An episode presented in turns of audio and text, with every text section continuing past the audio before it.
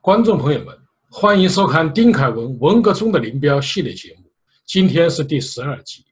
贺龙在文革前是中央军委主管日常工作的副主席，也是解放军排名第五的元帅，在军内他享有盛誉。然而，贺龙却在文革期间被打倒，被批为保皇派、大土匪和大军阀。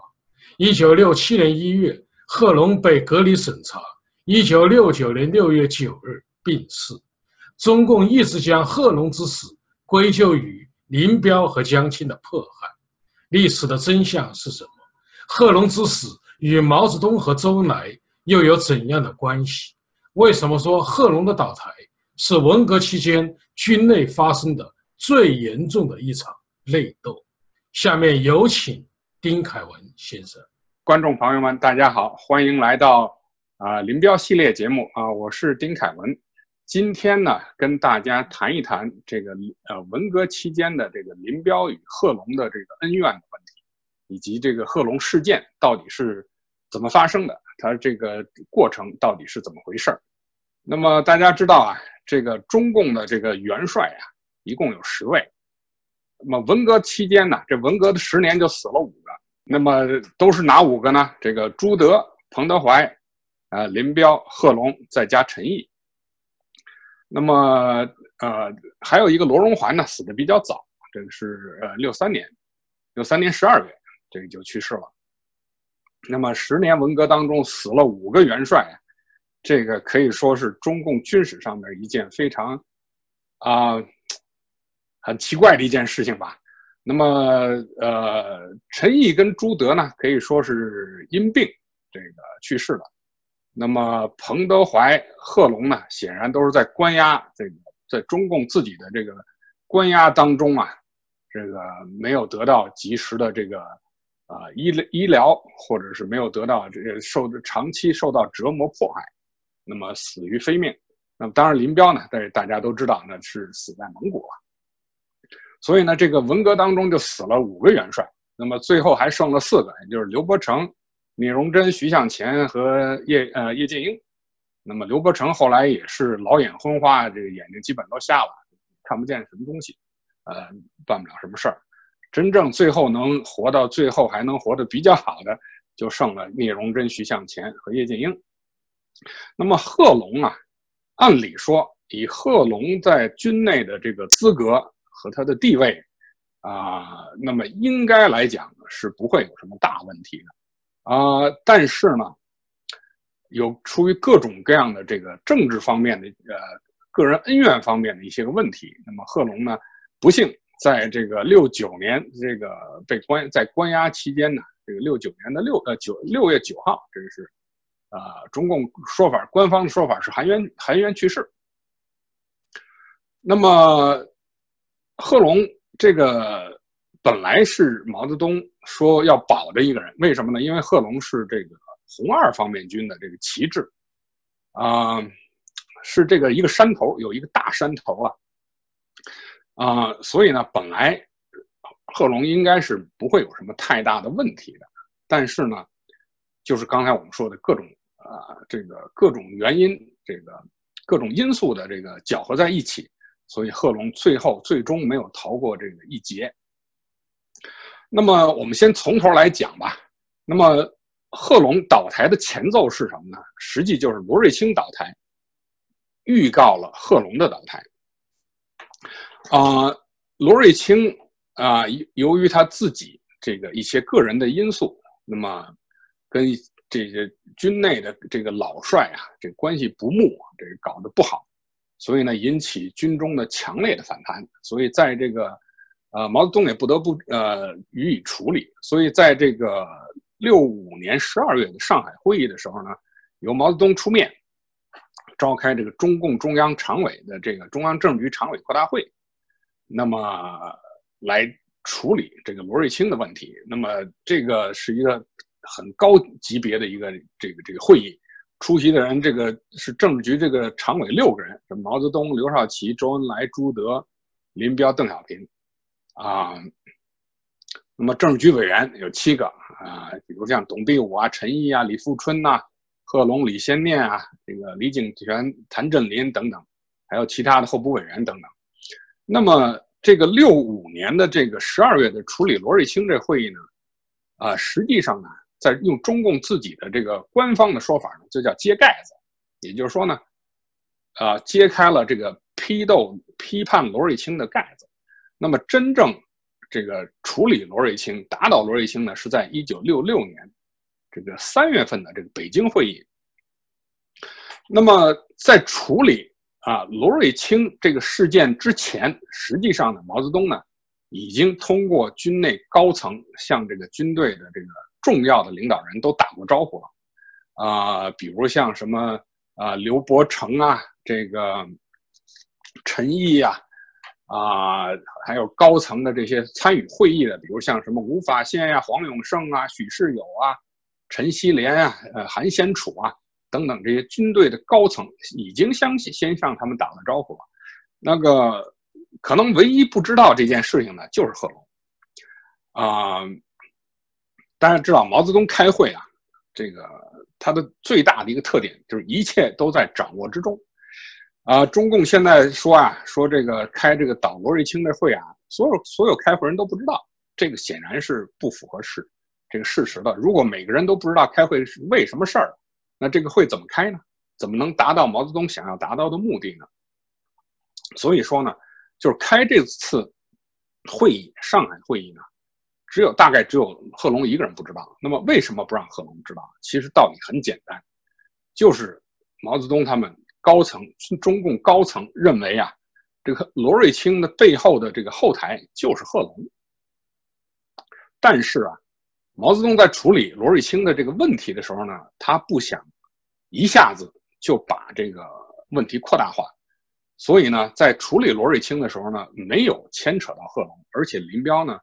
啊、呃，有跟他下边的这些个军队的高层人士打过招呼，就是说呢，不许牵扯到贺龙，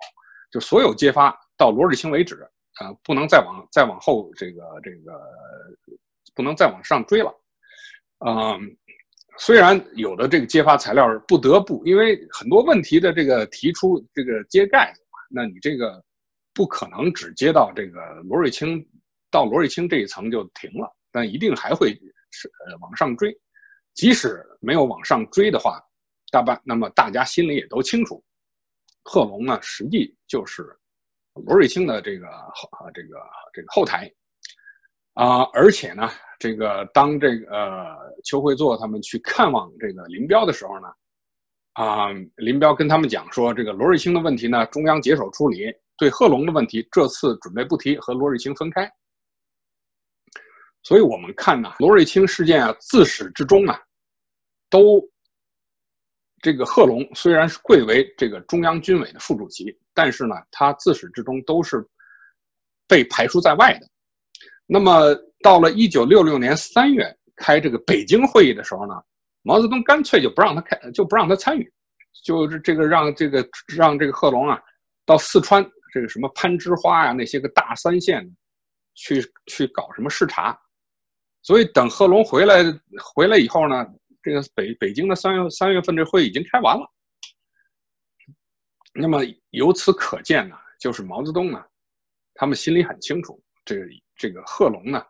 在这个时候呢，已经失已经就是失宠了，而且呢，贺龙也无缘继续主持中央军委的这个日常工作了，中央军委的日常工作呢，已经这个划到这个叶剑英的手里去了，因为叶剑英那时候已经当已经成为这个军委秘书长。啊，这个另外罗瑞卿的这个职务，这个总参谋长职务也由杨成武这个取代了。啊，所以我们看呢，就是罗瑞卿的倒台，实际上呢是贺龙倒台的一个前奏。只不过呢，毛泽东在处理罗瑞卿问题的时候呢，他还不想一步到位，不想呢马上就把贺龙牵扯进来，因为这么一来呢，这个牵扯的面也许太大了。那么毛泽东从什么时候开始对贺龙就有戒心了呢？这个呢，应该应该来讲呢，还是比较早的。大概从六四年、六五年的时候呢，这个毛泽东呢就已经对他的这个这个党内的地位呢，就有一些个担心，这主要是因为呢，这苏联这个发生了这个这个赫鲁晓夫的这个这个事件，因为赫鲁晓夫差点被这个马林科夫他们这个给推翻，啊啊，当时呢搞了苏联搞了一个宫廷政变，这啊，所以呢毛泽东这对这对这件事情呢是非常的警惕，非常的谨慎。另外再加上这个六四年十一月的时候呢，啊，呃，这个中共代表团去这个去这个参加十月革命四十七周年的这个庆祝活动，那么当时的这个赫鲁晓夫呢，已经被这个已经被啊、呃、勃列日涅夫这伙人把他搞掉了，所以呢，在参加这个十月革命庆祝活动的时候呢，这个苏联的国防部长这这个叫马利诺夫斯基啊，他就当着这个众人的面啊，就对贺龙讲啊，说我们把这个赫鲁晓夫搞掉了，说你们也应该把毛泽东搞掉。这个呢，这呃，这样我们就可以这个就不要让他们成为我们两这个这个两国两党之间的绊脚石。当然，这可能是他们这个这个马利诺夫斯基可能是喝多了，这个呃这个随口讲了这么一句。这个这个玩笑话，这个但是呢，周恩来他们就说你这是酒后吐真言，你们苏联人就是想这个推翻这毛泽东，所以呢，周恩来停止在苏联的庆祝活动，然后回到北京。当时毛泽东带着一帮中共大员到机场迎接周恩来，这个过去是没有的。你周恩来只不过是一个政府代表团团长、国务院总理啊，毛泽东是中共中央主席。他从来以往从来不去机场接送这种做这种事情，但是这次是破例了。毛泽东亲自带着党政大员去机场接周恩来，这说明什么？周这个毛泽东呢向外表表示他是中共的这个唯一的核心的这个领导人，外人是你不要想动我的地位。那么，所以这件事儿呢，对毛泽东呢是一个非常大的一个警惕。所以毛泽东在六五年的时候呢，就多次表示说呀，说呢，这个向这个各大军区的这个这个领导人呐、啊、省啊，以及这个高层的政府人员呢，就说啊，说不要怕兵变，那个不要怕造反，中央如果出了修正主义呢，你们就应该造反。这毛泽东对这个话呢说了很多次。那么这个话说给谁听啊？其实道其实道理是很简单的，毛泽东心里怕的就是有人利用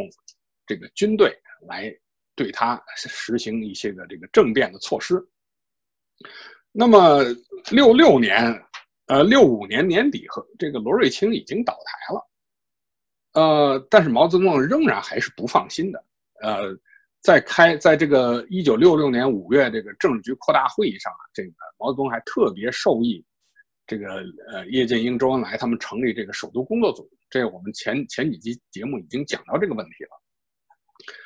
这个刘少奇、邓小平他们这手里啊，这些人呢都是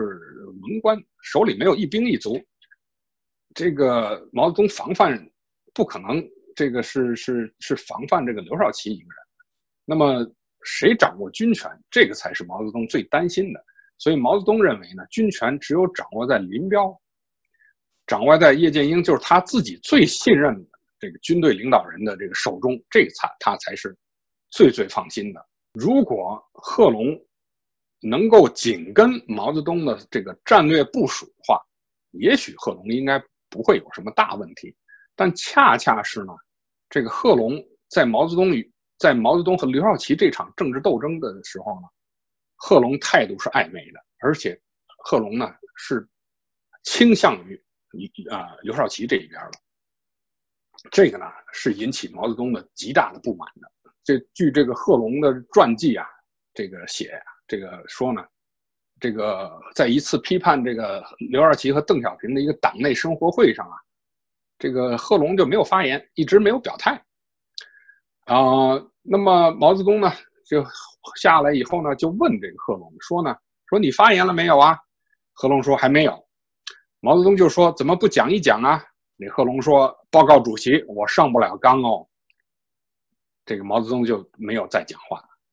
这这个上不了纲是什么意思呢？就是说呢，贺龙不认为，就是说他不认为这个对刘少奇他们这些人的批判是一个是是是是是正确的，就是说它并不跟随，并不紧跟，没有紧跟毛泽东的战略部署。而且呢，在会议期间呢，这个贺龙还向这个肖华，就是这总政呃主任的肖华，这个发牢骚说，这个文化大革命到底是怎么回事啊？说照现在这种搞法，好像是党内要搞这个重新清理阶级队伍了。说这些老革命都为革命这这个干了这么几十年，有的甚至于还差点还被这个敌人这个杀了头了。说他们是这什么阶级？难道这个党还不清楚吗？这这话的意思就是说，这些人都是老革命出身呐、啊，都是出生入死跟着你毛泽东干革命的，怎么现在你们你你毛泽东难道不知道这些人的这个真实的这个这个这个底细吗？而且呢，就是贺龙呢、啊，他就不认为说中共党内存在着一个所谓的一个什么资产阶级的这个这个这个阶级，也不认为也不相信，呃，这么多中共领导人都是走了资本主义道路，是什么当权派。所以贺龙的这个这个立场，这个就决定了他自己的命运了。因为你不能，这个如果你不能在斗争当中紧跟毛泽东的话，那么你处在这个位置上，那就是一个很危险的、很危险的位置。毛泽东就会不放心。贺这个贺龙跟林彪到底有什么关系呢？那么在毛泽东在处理贺龙这件事之前呢，曾经跟让贺龙呢去见林彪，去跟林彪去谈一谈。也就是六六年的这个九月这个八号，这毛泽东呢让贺龙呢说你去找林彪去谈一谈，啊、呃，目的呢可能就是想再争取一下吧，啊、呃，那么九月十号，这个贺龙呢就到毛家湾去拜会这个林彪，那么具体他们之间是怎么谈的，现在呢已经无从查考了，但是根据呃这个贺龙的传记啊，或者根据贺龙的年谱。就官方编纂的这些个资料呢，啊、呃，说了这么林彪说了几句话，啊、呃，林彪怎么说的呢？呃，林彪说啊，说贺老总啊，说你的问题可大可小，今后要注意一个问题，支持谁，反对谁。那么贺龙说，我干的是共产党，支持谁，反对谁，你还不知道吗？那么这个是不是原话？他们到底这个是怎么讲的？现在也不知道。啊、呃，那么退一万步。说呢，就算这个话的确是这么讲的，那么林彪是什么意思呢？其实林彪的意思很简单，就说你在这场毛泽东跟刘少奇的这场斗争当中，你贺龙应该支持谁？你是支持毛泽东呢，你还是支持这个刘少奇？而且林彪说的很清楚，就是说你的问题可大可小，就是小的话，那么毛泽东就可以留中不发，我就我就把你这个这个保保下来；如果大的话，那把你拿下。这个送进宗人府，哎，把你关起来。这个其实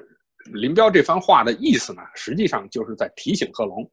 就是你到底应该站站在哪谁的立场上。那么好像，但是从贺龙这种反应来看，好像贺龙不仅不买林彪的账，好像也不买毛泽东的账。啊、呃，而且好像有点这亡顾左右而言他的这个意思。比如说，我是干共产党的，我支持谁，反倒谁。你你林彪难道你还不知道吗？所以这点有点这个质问的意思。当然，这个这个话到底是不是这么讲的，现在也不知道了。但是这个根据林办的秘书啊，这个张云生他写的这个《毛家湾纪实》啊，他说的当时谈话呢，实际上是很平和的。这个贺龙到了毛家湾以后呢，这个呃进了客厅以后，林彪跟他握手，然后这个坐好，然后这个内勤这个。给他们上了茶，呃，宾主谈话说这个气氛很很平静，所以呢，也这个也未必就是像官方这个《贺龙传》所说的那么剑拔弩张的这么回事。那么，那么真正贺龙得罪林彪是什么情况下得罪的呢？啊、呃，这个里边呢是跟这个军内的这个山头啊，这个。呃，这个军内的这个呃几方面的势力的这个斗争啊，这有很很重要的这个关系。过去呢，以往这个无论是官史也好啊，还是这个啊、呃、其他一些方面的这个写作这方面文革史的人，大概都很少注意到，就是呢，实际上呢，这个军内的这个矛盾呢、啊，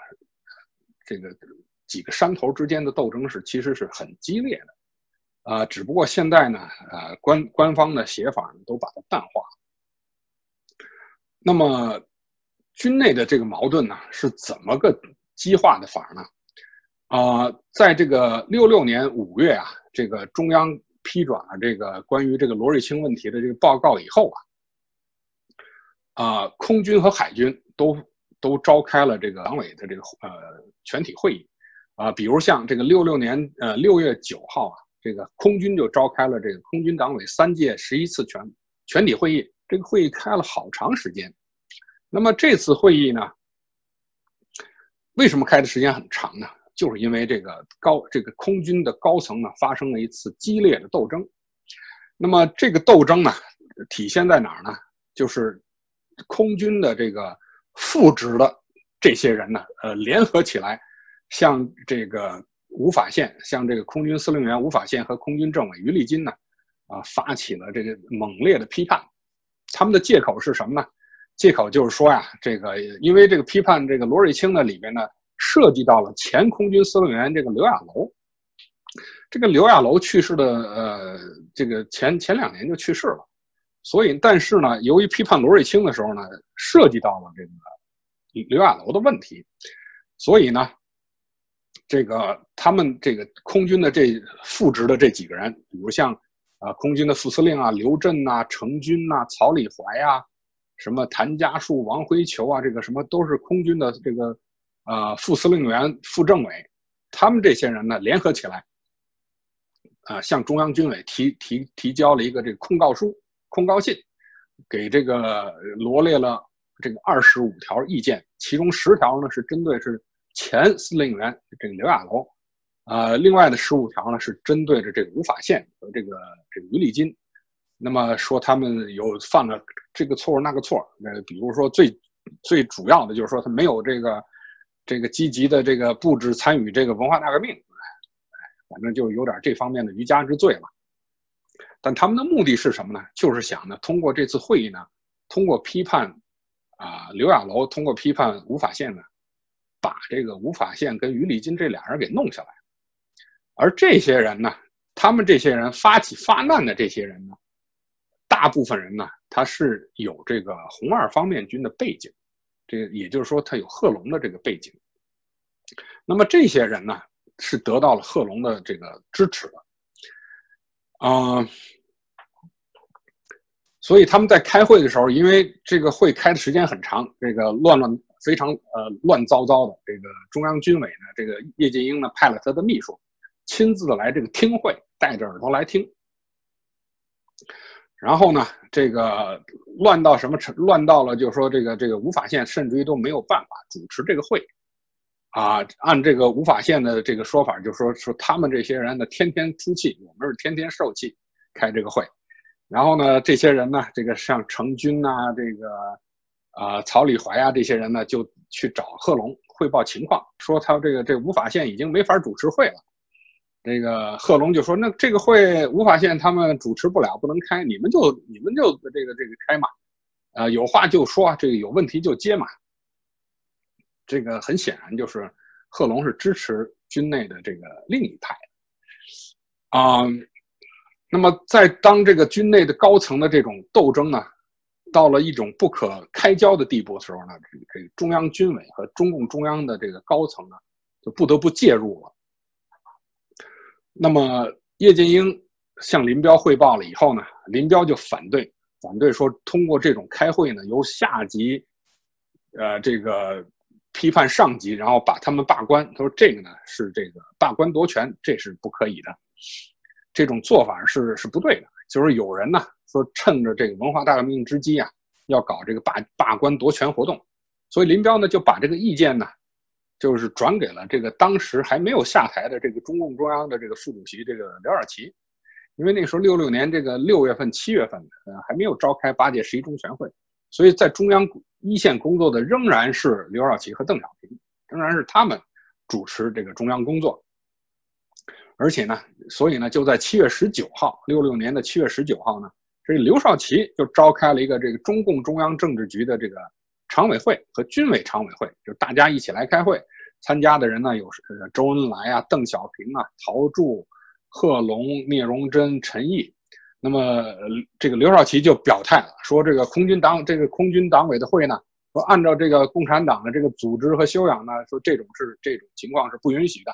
说背着这个空军主要的这个负责人呢，背后搞这种非法的这个夺权活动呢，说这种是这个叫地下活动。啊，有几个人呃，这个搞罢官，这个这是错误的啊，此例还不能开，一定要把问题搞搞清楚。这是七月十九号，中央这个中央政治局常委和中央军委常委开的会。那么第二天，就七月二十号，中央军委就召开了常委会。召开常委会呢，有叶剑英、聂荣臻、贺龙、徐向前都参加了。那么会议上呢，就全传达了中央常委会的指示。也也就是传达了刘少奇的指示，那就批评了这个刘震这些人，就批评了这个空军的这个副司令，这个什么刘震啊、程军啊、曹礼怀啊、什么谭家树这些人。而且呢，这个七月二十一号呢，叶剑英还亲自到这个空军的这个呃党委全体会议上发表讲话，传达中央常委和这个中央军委常委的指示。所以这么一来呢，就把这个空军的这股夺权、这个罢官夺权的这种这个这个斗争啊，这个风潮，这个风潮就压下去了。这个呃，吴法宪他们就向这个中央军委写一报告，这报告呢就说呢，说这个会议呢存在着这个两条路线的斗争，一条呢是林副主席的红线，另外一条是以贺龙为首的黑线。那么其实呢，这就是看着就很清楚了，就是林彪的这一派呢，啊。本来呢是没有想发难的，结果呢，这个贺龙的这一派的这个人马呢，就想借着这个，想借着这个文化大革命这个发动之机啊，能够在军内呢，能够造成一种这个形式，造成一种夺权的形式。这一点呢，本来是搞得轰轰烈烈，但是由于中央高层的介入呢，也就不了了之了，就是胎死腹中。啊，也就彻底的平息下来。那么，呃，不仅空军如此，其实海军也一样，海军也发生了这种、这种、这个、这个夺权斗争，啊、呃，同样也是由这个叶剑英他们去传达，向到到海军去传达这个中央高层的指示。那么，海军的那场斗争呢，也就平息下来了。那么，什么是压垮这个贺龙的这个最后一根稻草啊？那么就是呢，总参。就是总参谋部发生了一个字叫八二五的一个事件，也就是六六年呢八月二十五号发生这么一件事件，后来呢就称作呃总参八二五事件。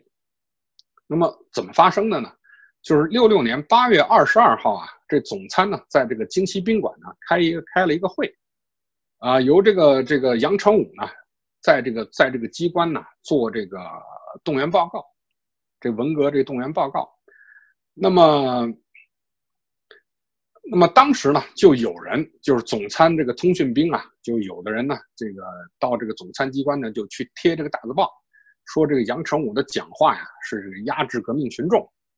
啊、呃，当时的这个矛头呢就已经对准了这个杨成武了，啊、呃，八月二十五号呢，这个中共中央呢转发了这个解放军总政关于正确处理地方。学生要求斗争部队干部的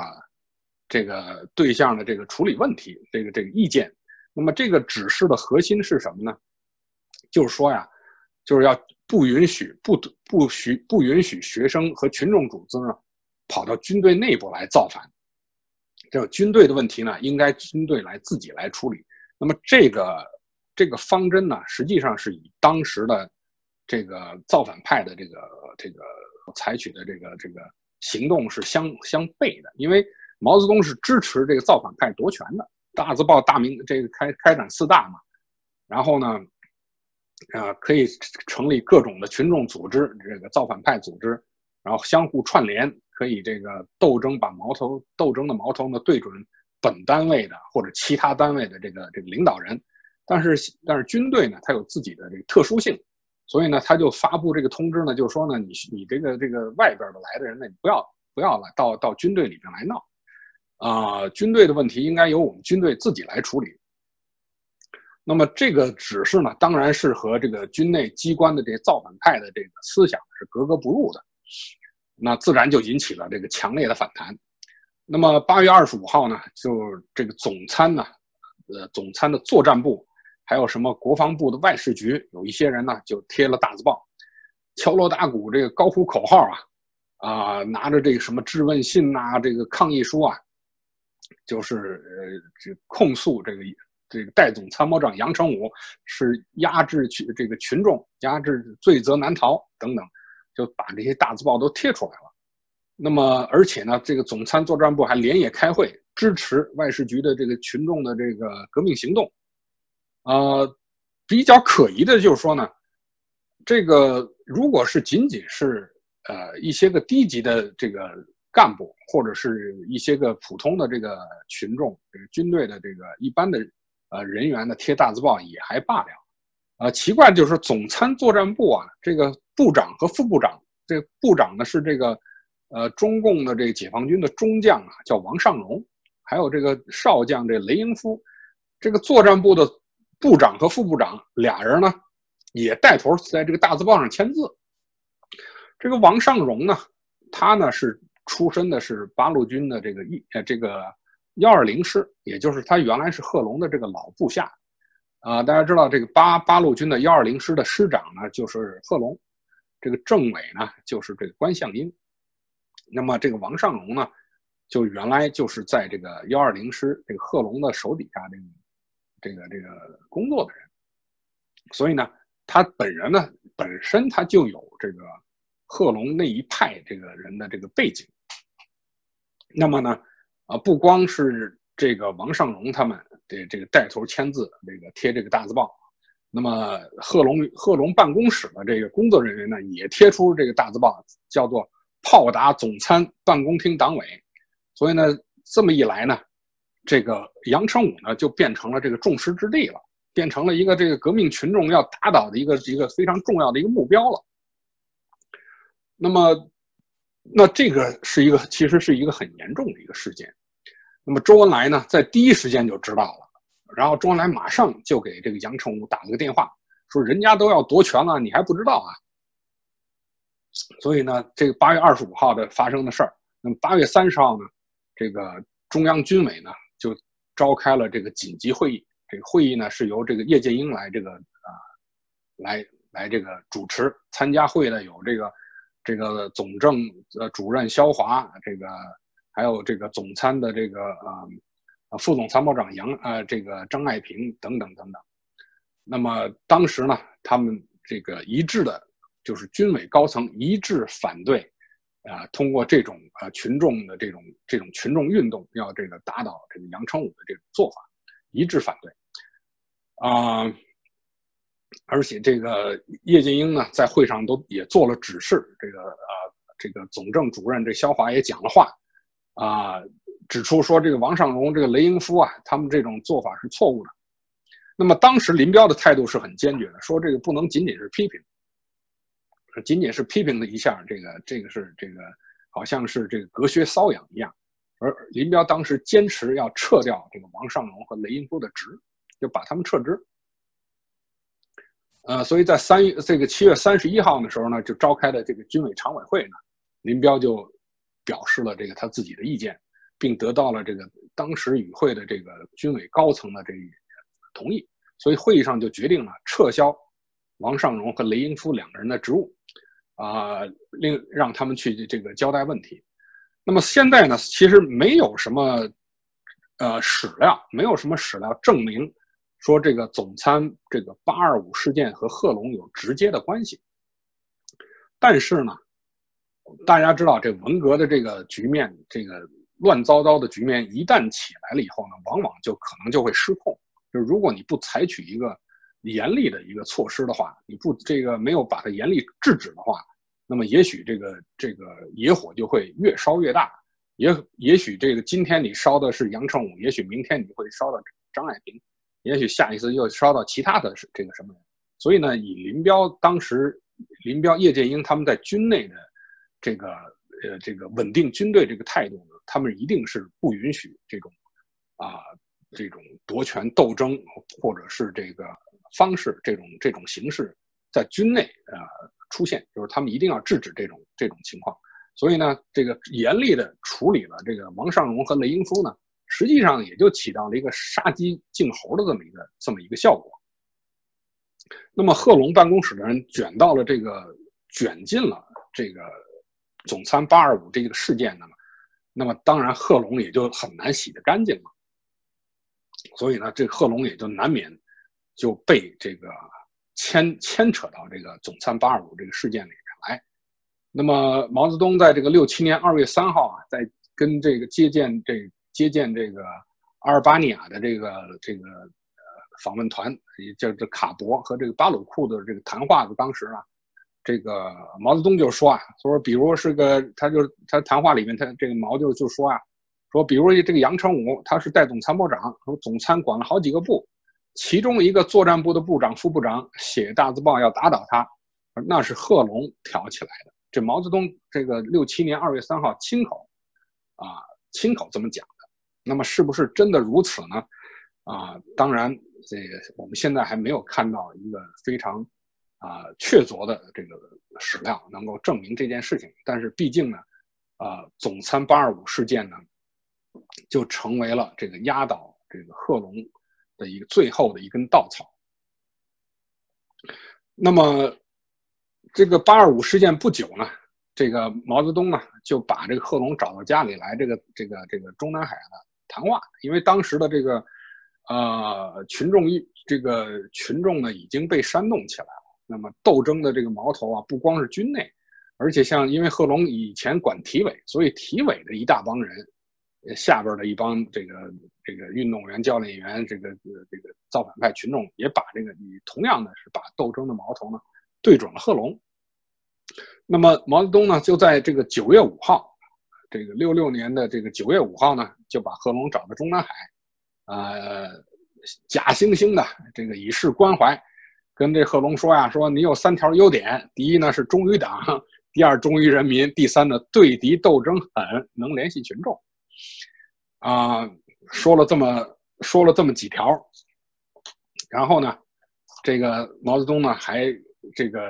跟这个贺龙说啊，那你说你的问题啊，你这你你没什么大问题了，你在你这个你的问题已经解决了，那你可以找这些个几军内的老同志嘛，去这个这个征求一下这个老同志的意见。啊、呃，但是呢，实际上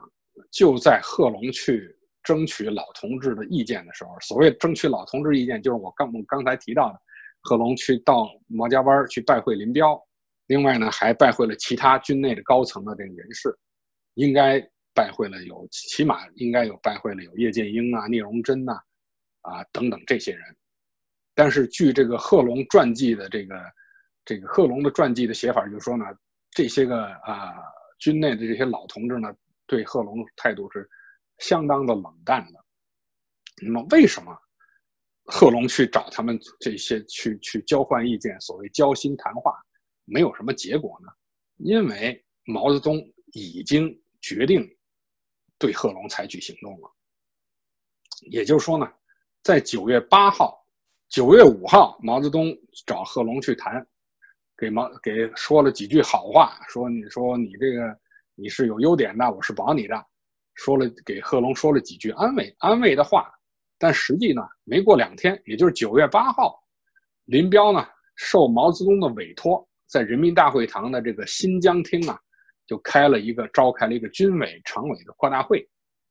啊，所有的这个军委副主席都出都都出席了，像这个陈毅啊、刘伯承啊、徐向前、聂荣臻、叶剑英，还有其还有这个。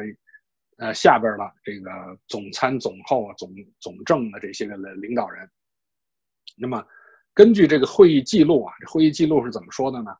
说林彪在开会的时候说啊，说今天谈的贺龙的问题，说在主席那儿谈过两次了，主席已经看了空军的材料、总参的材料，啊，他的材料很多，啊，只选看了一些综合性的材料。主席的意思是要高要在高级干部中打个招呼。主席已找贺龙同志谈了，要他以后不要那样搞啊，人家不满意。然后呢，林彪还说啊，说主席找我、建英、陶铸同志谈，主席说贺龙同主席的关系不好。然后林彪还还说了什么呢？林彪还说呢，说啊、呃，我们元帅中除了彭德怀外，贺是最不好的一个。啊、呃，过去早有苗头，因为不是那样紧急，所以拖，所以拖着没有谈。我从没有同主席谈过，这次他搞到总参来，利用外事局这样小的事件，要把杨成武同志搞掉，要打倒杨成武，换上许光达。等会儿，现在主席说要向高级干部打一个招呼，所以呢，我们从林彪的这番讲话、这个谈话来可以看呢，就说呢，这个这个军内高层的这个矛盾的斗争，这些材料呢，实际毛泽东都已经看到了。也就是说呢，无论是总参的，还是空军的，还是海军的，这些个材料，毛泽东都已经了解了。那么根据这些材料，毛泽东决定要对贺龙采取必要的这个措施了。所以呢，这个这个这个会呢，这个军委常委这个会呢，啊、呃，林彪讲完话，然后就就就就退席了。那、呃、继续由这个叶剑英他们继续开。那么开完了以后呢，啊、呃，在开会的时候呢，其他这几个元帅啊，比如像什么陈毅啊、聂荣臻啊、刘伯承、啊、他们的这个发言呢，都是很尖锐、都很激烈的，啊、呃，对贺龙实际上都是非常不利的。那么会议结束以后呢，还秘密的这个让这些个军兵种的这些个大正直的首长呢，秘密的到叶剑英家里，也就到叶剑英这个西山的这个家里面去看贺龙在历史上的所谓这个叛变投敌的这些个资料。那么也就是说呢，毛泽东在那个时候呢，实际上就已经决定了，就已经要对贺龙动手了。只不过呢，就说那么先在军内先打个招呼，打招呼的同时呢，那么中央文革小组那边呢，中央文革碰头会那边呢，由周恩来也在打招呼。所以就在同一天，周恩来就在这个中央这个碰头会上，就贺龙这个问题也向大也向与会者打了招呼了，啊、呃，那么周恩来在主持这个会议的时候呢，就决定成立贺龙的专案组，啊、呃，责成中央专案小组写出这个立案报告。这个报告写出来以后呢，报告报报告这个毛泽东和林彪批准。所以就是说，实际上呢，就是两方面，这个军方一方面，然后呢，党政这方面，军方这方面呢是由林彪主持开会，那么党政这方面呢是由周恩来主持。那么还有一个事件对贺龙非常不利的是什么呢？就是六六年的时候呢，二月份呢发生了一起一起不大不小的一个事件，后来呢被夸大成为是什么二月兵变。这个二月兵变呢，现在看来当然是个子虚乌有的事件。是怎么回事呢？就说当时呢，北京军区呢就根据这个中央这个军委决定呢，从外地调一个团，调这个团呢归北京这个卫戍区，啊、呃，负责呢训练这些民兵啊，啊，负责社会治安。那么，那么这个这一个团来到北京以后呢，他当时没地儿住，没有找到合适的营房，所以呢，他们就联系了一些学校，说这个北大呢、人大呢，说这个放假期间呢，可不可以让这个。让这个部队的这个战士呢，临时的住一下。这本来是一个非常非常小的一件事儿，但是呢，在那个时候啊，这个阶级斗争的这个弦儿拉得很紧的时候啊，这个事件呢就被学生呢认为是好像是有什么阴谋啊、呃，这个就把就被这个学生夸大成为是有军人想想搞政变，那么去把这个事儿渲染夸大。那么这件事呢，又被中央文革小组被康生他们这个抓住不放，把这个贺龙呢，又和这个彭真这些人牵扯到这个里边来，说是这个这个有这个二月兵变这种这个这个这个这个事情。那么贺龙的这几个老部下，比如像什么国防部的副部长许光达，也是装甲兵司令员，然后北京军区的这个政委廖汉生，这也是原来这个贺龙的这个。啊，老部下，而且跟贺龙还有一些亲戚关系，那么这些人呢就被牵扯进来了。牵扯进来以后呢，这些人呢就写了一些个揭发信，写了揭发信呢，就坐实了这个贺龙有所谓兵变的阴谋。啊、呃，那么这些个揭发信呢，现在来看呢，当然是属于这种子虚乌有的。这是这个专案专案组，大家知道，中共中央这搞专案的这些人，各种手段无所不用其极。咱们想搞什么，想让你说说出这些个什么这个这个口供什么这个情况，他他他都可以呃都可以办得到的。人毕竟在这个强大的压力面前，很难能够做到的这个。啊，坚贞不屈啊！像这个这个过去共产党电影里的什么宁死不屈啊，什么之类这种东西，这个什么，这个什么国民党什么渣滓洞啊，什么白公馆，什么这个革命先烈的这种英勇不屈的这个烈士，这个这个这个情况，这这这种情况几乎是不太可能发生的。所以呢，他们这些人，贺龙这些老部下的这些揭发材料，啊、呃。也对贺龙的倒台起了非常重要的作用。那么，那么是怎么来决定这个处理贺龙的呢？是毛泽东和周恩来亲自决定的。也就是说呢，这个大概是在这个六六七年的这个一月份，毛泽东和周恩来呢，他们俩人呢就在中南海专门研究了这个贺龙的问题。啊、呃，毛泽东决定。对贺龙呢实行这个隔离审查，啊、呃，而且让这个周恩来亲自去落实。那么周恩来呢就在这个北京的这个西郊，也就是这个国务院这个战时指挥所，叫象鼻子沟的这么一个地方呢，找了一栋房子，也就是西山这国务院战时指挥所，把贺龙安排在那个地方。啊、呃，这个没有把贺龙送到秦城监狱去。这个呢，应该还是还是比像比对彭真呐、啊、安子文呐、啊、比那些人呐、啊、陆定一那些人呢，还是要好很多了。所以呢，这个但是根据这个大陆的这写的这个贺龙传记啊，显然这个和这个由周恩来出面这个这个关押贺龙，把这件事美化起来了。这个这个这个贺龙这传记是怎么写的？这个这个贺这贺龙传记说呀，六七年一月十九号，周恩来呢同这个贺龙谈话了。这个周说呢，周恩来说呢，说这个这个这个林副主席最近讲了很多你的这个问题，说你到处插手，插手空军、海军、通讯兵、装甲兵啊，说你不宣传毛泽东思想，反对突出政治啊，毛泽东百年之后呢啊不放心。啊，说这个主席不是说已经跟你说了吗？说那个你他要保你的，那我我呢也是保你的，我给你找了个地儿，你先去休息一下，等到秋天呢，我再把你接回来。这个说这个说法好像看起来好像看起来好像还是挺人情味儿的，说这个这个没有没有说什么关押审查之类的，只是说呢，这个我们还是保你的，你有错误这个啊。呃但是呢，我先把你送到一个地儿，先让你休息一下。这个话说的好像是很、很、很婉转，但是呢，但是实际呢，它的含义呢是很清楚的，就是呢，就把你关押软禁起来了。所以呢，这个这贺龙很伤心的说：“说我没想到啊，我没想到把我看成是这样的人。”那么实际上呢，也就是说呢，这个周恩来亲自动手，亲自。动手把贺龙送到了这个关押地点，也就是贺龙这个周恩来亲自派他的这个手下，这个杨德忠。这杨德忠呢是这个警卫团的这个政委，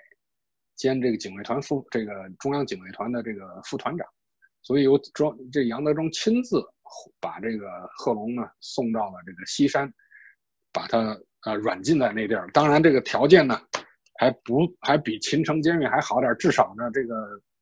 呃，贺龙的太太这个薛明呢，至少还是跟这个贺龙住在一起，还能照顾这个贺龙的身体。那么，如果仅仅是说贺龙插手了这些个军内高层的这个矛盾、这个斗争呢，要想置贺龙于死地呢，显然这个呢也还是不够，分量不够。那么，怎么样能才能？把贺龙这个问题呢敲得很瓷实，这个夯实，能够最后能把贺龙这个问题能够啊、呃、处理下去呢？那么中共的高层呢，周恩来他们想的是呢，就是从历史上找这个贺龙的把柄，这个刚才我们提到，就是说呢，这个这个军委开过会以后呢，就是叶剑英呢让这些个军委高层的这些个领导人到叶剑英家里去看这个贺龙有所谓的叛变投敌的这个资料。那么有一份资料呢是比较重要的，呃，什么资料呢？就是当年呢，这个有一个叫国民政府啊，就是这个国民党啊，国国民党那时候国民政府里边有一个人呢叫李仲弓，这个人呢，当初呢曾经是在这个国民革命军在二十年代、三十年代的时候，啊、呃，是这个蒋介石的这个手下。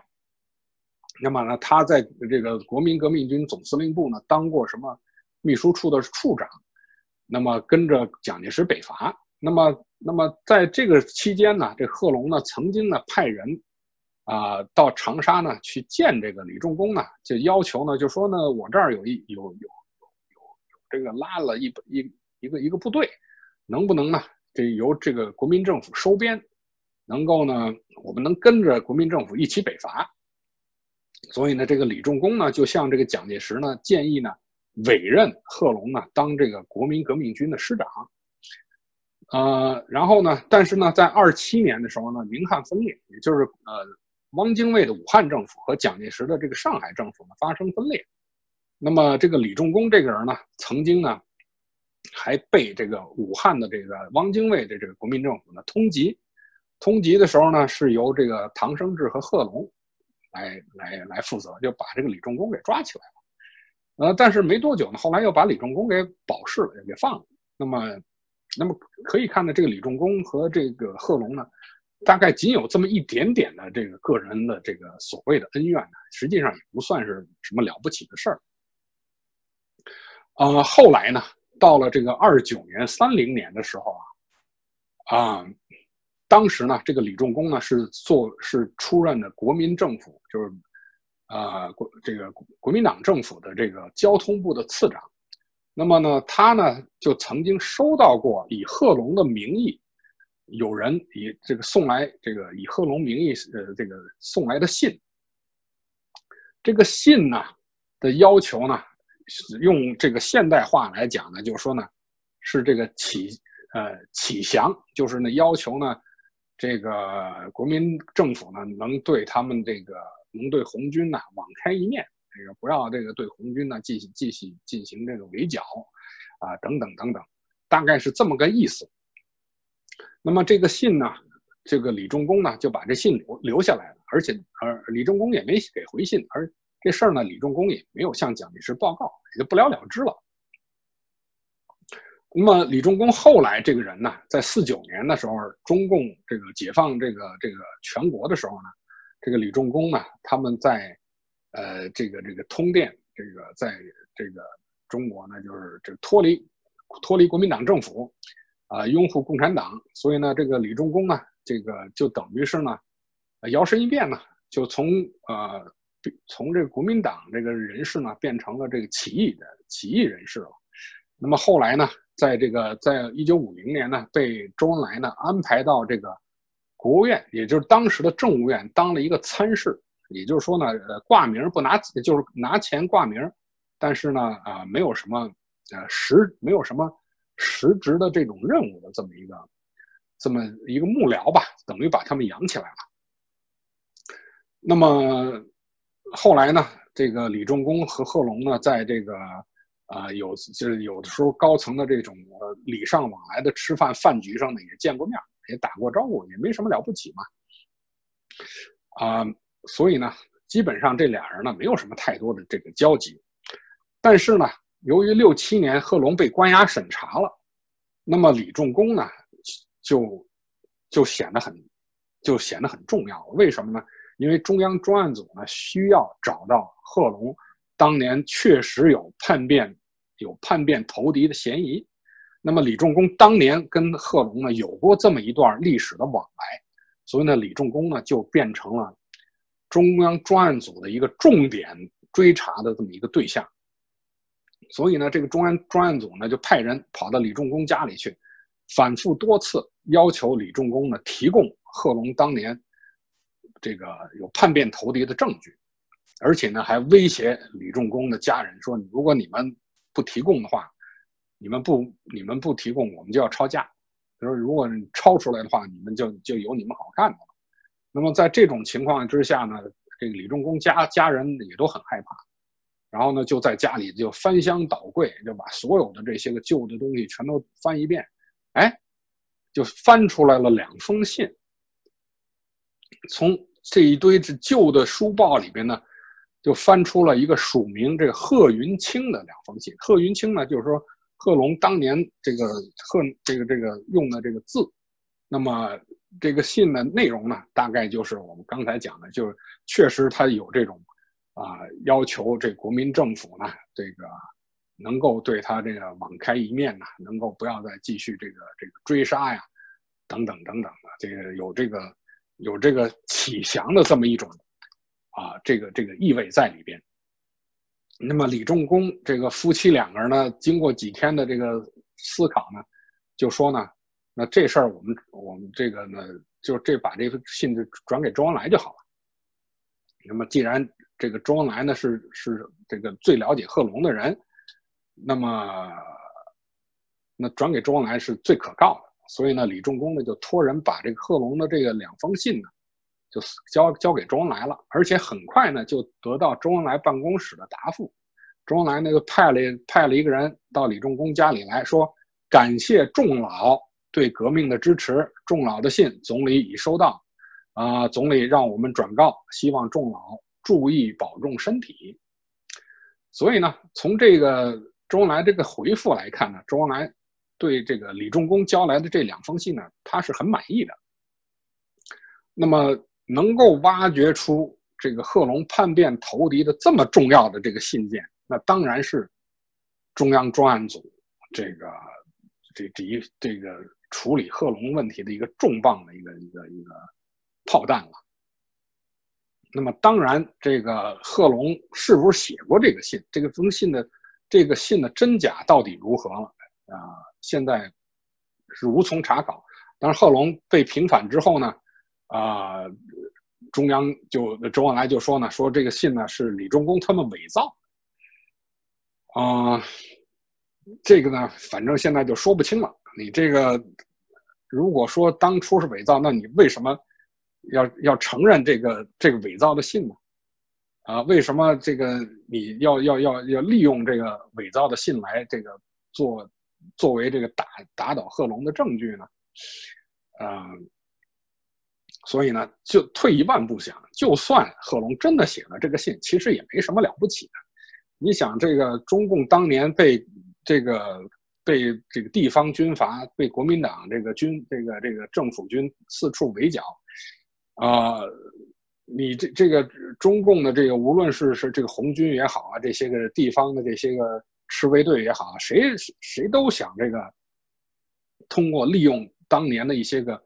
这些个呃朋友啊，或者这些个关系啊，啊，能够这个减轻国民党这个这个军事清剿的压力，也可以谋求一些自己的发展空间。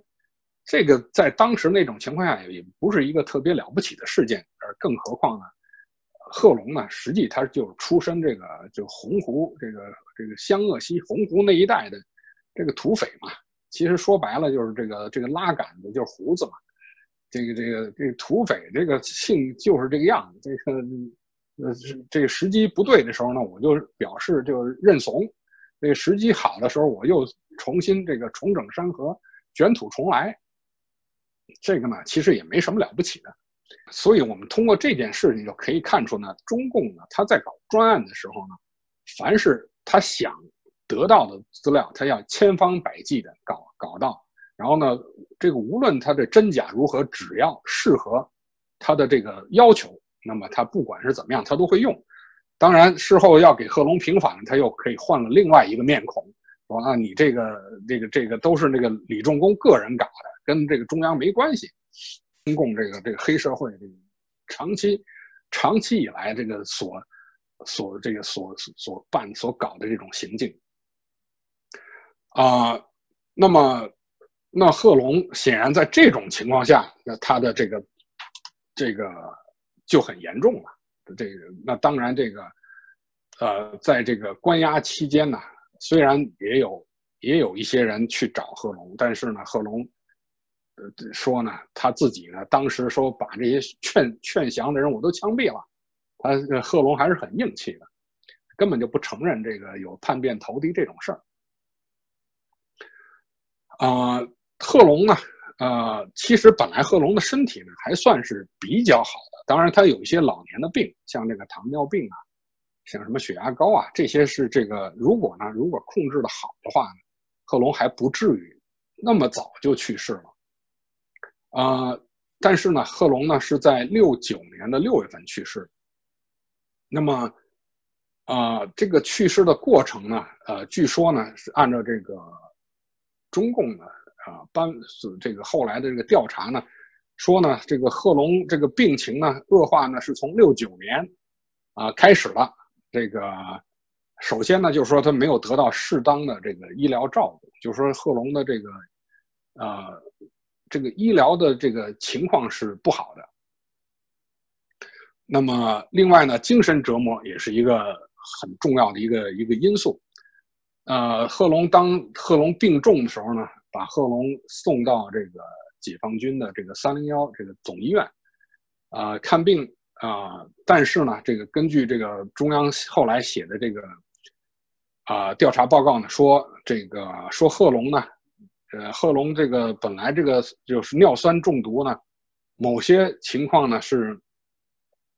在某些方面存在一般治疗与一般治疗原则相反，有重大错误的治措施。 以致不但起不了治疗作用，反而促使病情一步步趋于严重，直至造成死亡。换句话来讲，就是说贺龙呢，本来病情是可以得到控制的。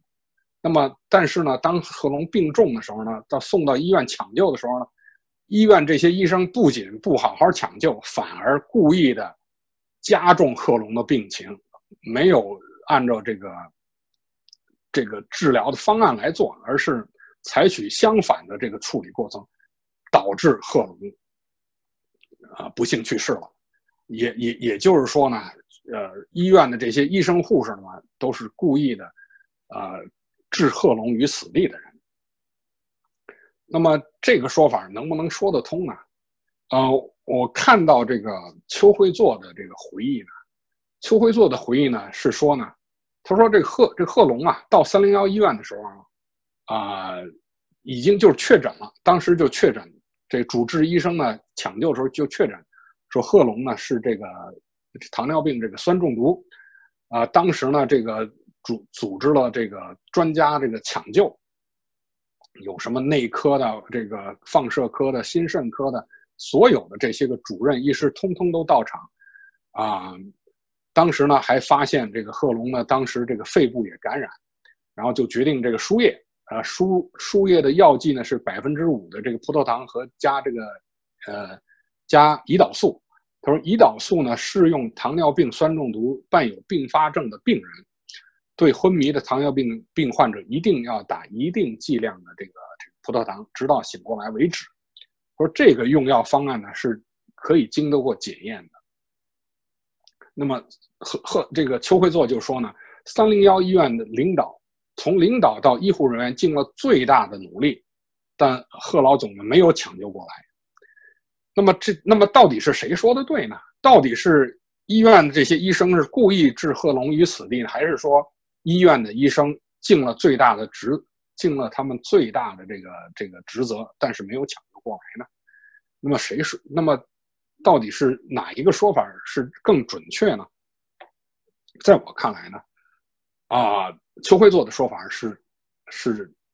更更更正更正确的。如果是中共中央那说法是正确的话，就说当时的抢救的这些医生护士是违背医疗原则，故意的置贺龙于死地的话，那么他们是奉了谁的命令？这些医生、这些护士，他们当时在抢救的时候，是谁在场？是谁负责？谁负责这个中央？呃，谁负责这个贺龙的这个抢救？那么谁下的命令？ 那么，如果真是有这种事情的话，为什么不予以事后？为什么贺龙平反以后，在这个粉身碎骨以后，给贺龙彻底平反的时候，为什么不追究这些个人的责任？那么显然就是说呢，中共中央的这是这个说法，它是实际上是政治方面，也就是说呢，他要把贺龙去世的这个原因呢，归结到这个所谓政治迫害这个上面来，也归结，也就是归结到啊、呃、林彪康呃林彪江青反革命集团归结到他们身上去。但是呢，恰恰是所中共中央他们后来所回避的问题是什么呢？就是中央专案组贺龙的这个一切的这个抢救、医疗、治疗、生活方面的，都是由周恩来负责的，跟林彪没有什么关系。林彪从来没有负责过这个中央专案组，也没有负责过这贺龙的这个医疗、这个医疗、这个这个保健这些个这个负责他的这个生活的这这方面的工作。那么贺龙专案组一直都是周恩来直接领导、直接负责，而且是由周恩来的卫士长杨德忠具体具体负责。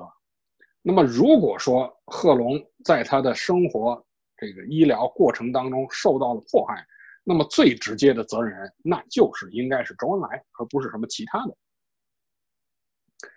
呃，所有的这些个，无论是揭发材料也好，他的这个贺龙的这种各种生活啊，各种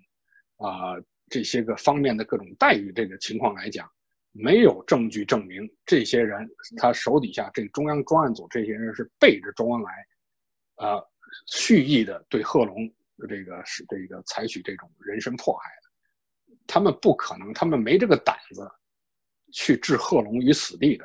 贺龙最后不幸的去世，最大的这个责任人其实就是周恩来。那么这里边还有一个跟大家可以谈一个这个小小的一个秘闻呐、啊，就是贺龙被平反以后，这个贺龙的这个夫人这个薛明呢，强烈的要求这个中共中央呢，强烈向中央要求，把当时在这个三零一总医院负责抢救贺龙的这些个医生护士，把他们强烈要求中央把这些人通通的抓捕起来，抓捕抓捕这这些个人。但是呢，中央没有没有这么做啊、呃。最后呢，是怎么来处理这件事儿呢？因为这个薛明不依不饶，不依不饶的话呢，这个中央最后呢，就由中由中组部，还不是部长，只派了一个中组部的一个处长，一个处级干部，带着一大帮一大堆这个揭发信，到了这个薛明家，对对这个薛明讲，说当时主席为什么处理，为什么同意啊、呃、处理贺龙，就是因为有这些个揭发信。